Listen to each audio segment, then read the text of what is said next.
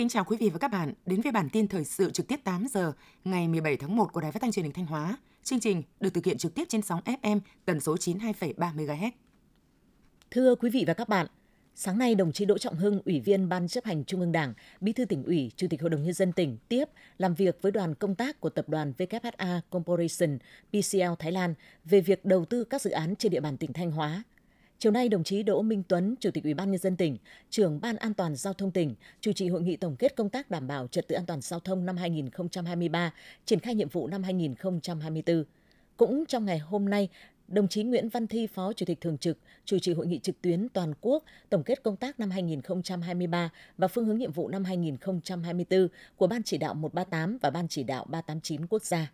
Đồng chí Đầu Thanh Tùng, Phó Chủ tịch Ủy ban Nhân dân tỉnh, trưởng Ban Chỉ đạo thực hiện chính sách bảo hiểm xã hội, bảo hiểm y tế trên địa bàn tỉnh Thanh Hóa chủ trì hội nghị trực tuyến tại điểm cầu Thanh Hóa về triển khai nhiệm vụ năm 2024 của ngành bảo hiểm xã hội. Thông tin chi tiết về các sự kiện này chúng tôi sẽ giới thiệu chi tiết trong các chương trình thời sự sau. Mời quý vị và các bạn chú ý theo dõi.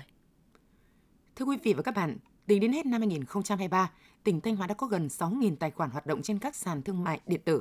Gần 500 nông sản của Thanh Hóa đã được đưa lên sàn bán hàng trực tuyến. Hơn 50 sản phẩm OCOP, sản phẩm công nghiệp nông thôn tiêu biểu. Qua rà soát, hiện nay lượng nông sản tiêu thụ trên các sàn giao dịch điện tử chiếm từ 20 đến 30% doanh số bán hàng của các doanh nghiệp, đơn vị, cá nhân sản xuất trong tỉnh.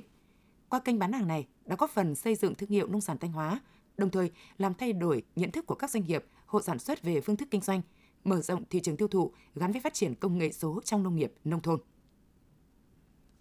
Để nâng cao chất lượng và bảo vệ thương hiệu nông sản, ngành nông nghiệp và các địa phương tỉnh Thanh Hóa đã và đang tích cực hướng dẫn người dân, doanh nghiệp, hợp tác xã xây dựng mã số vùng trồng trong lĩnh vực trồng trọt.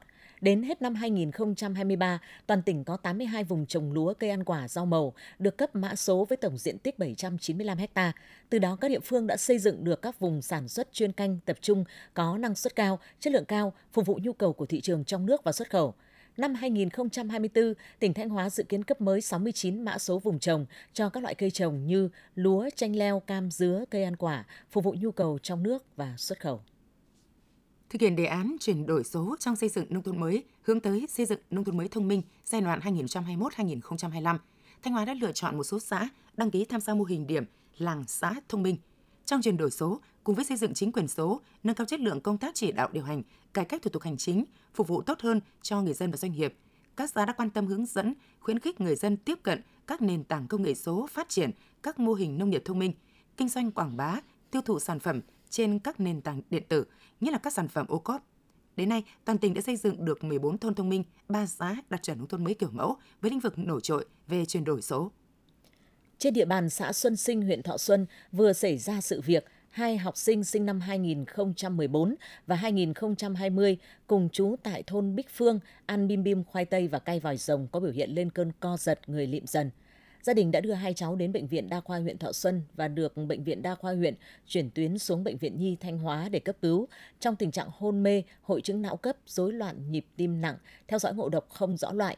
Hiện tại, sức khỏe của một trong hai cháu diễn biến theo chiều hướng xấu, vẫn đang hôn mê, thở máy, suy thận, lọc máu liên tục. Bệnh viện Nhi Thanh Hóa đã gửi bệnh phẩm giám định độc chất tại Trung tâm chống độc Bệnh viện Bạch Mai. Thông tin chi tiết về vụ việc, chúng tôi sẽ tiếp tục cập nhật tới quý vị và các bạn trong các bản tin thời sự tiếp theo. Tiếp theo là những thông tin trong nước. Tỷ giá đô la Mỹ trên thị trường tự do ngày 16 tháng 1 bất ngờ tăng 120 đồng cả chiều mua và chiều bán, lên mức 24.870 đến 24.970 Việt Nam đồng một đô la Mỹ. Trên thị trường, giá đô la Mỹ tăng giảm không đồng nhất tại các ngân hàng thương mại.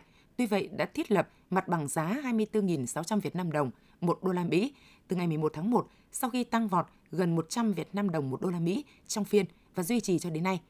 Khác với diễn biến của thị trường chính thức, tỷ giá trên thị trường tự do liên tục đi lên trong các phiên gần đây.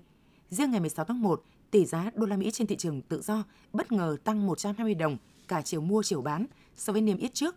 Theo đó, giá đô la Mỹ chợ đen đã lên mức 24.870 đến 24.970 Việt Nam đồng một đô la Mỹ. Năm 2023, xuất khẩu ớt của Việt Nam đạt 20 triệu USD, tương đương trên 10.000 tấn, tăng 107% so với năm trước.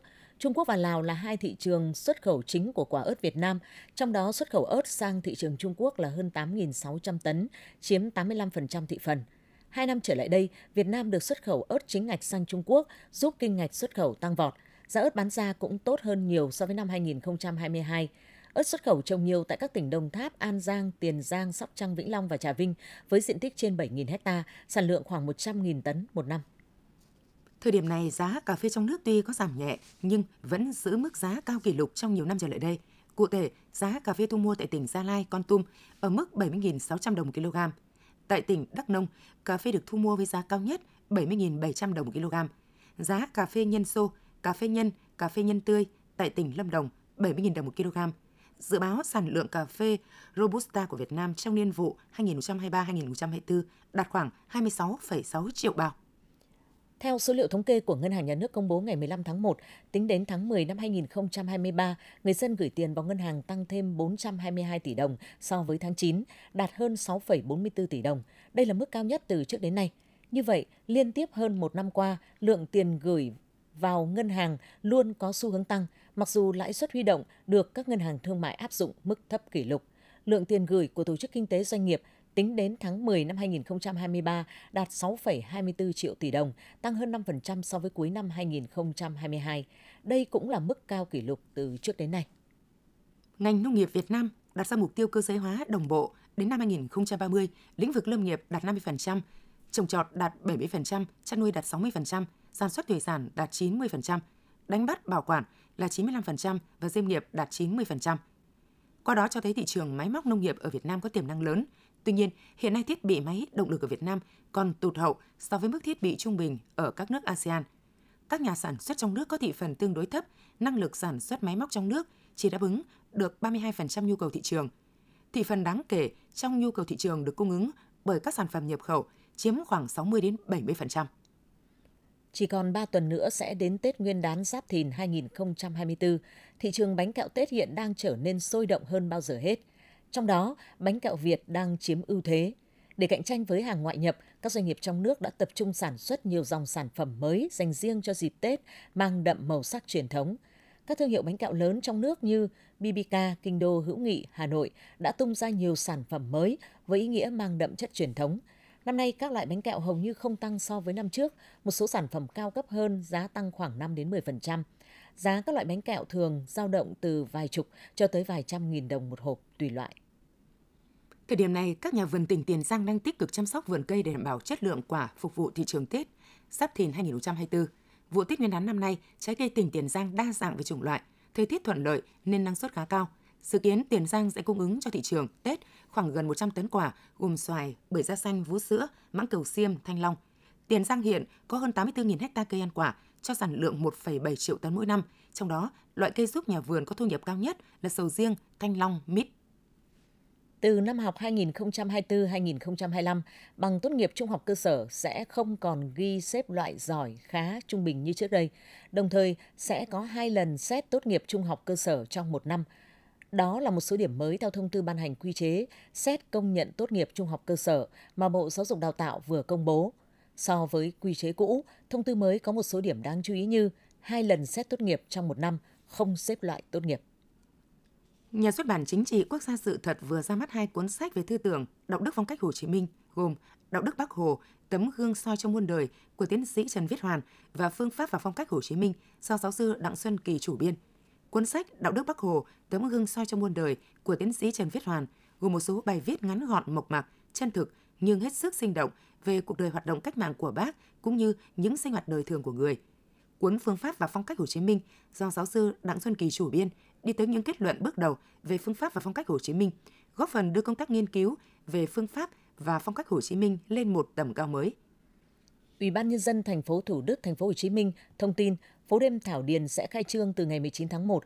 Phố đêm Thảo Điền dự kiến được chia làm nhiều khu vực. Khu phố đêm sẽ là nơi phục vụ ẩm thực, mua sắm, tổ chức các hoạt động văn hóa nghệ thuật như ca nhạc chào xuân 2024, đơn ca tài tử, biểu diễn nhạc gia, rock, theo các chủ đề xuyên suốt thời gian thí điểm. Phố đêm Thảo Điền sẽ tổ chức thí điểm trong 6 tháng, từ ngày 19 tháng 1 đến ngày 19 tháng 7. Sau thời gian này, địa phương sẽ đánh giá nhu cầu của du khách, người dân, các yếu tố cần điều chỉnh để tăng hiệu quả hoạt động. Thông tin vừa rồi cũng đã khép lại chương trình thời sự của Đài Phát thanh Truyền hình Thanh Hóa. Xin kính chào và hẹn gặp lại quý vị và các bạn trong những chương trình sau.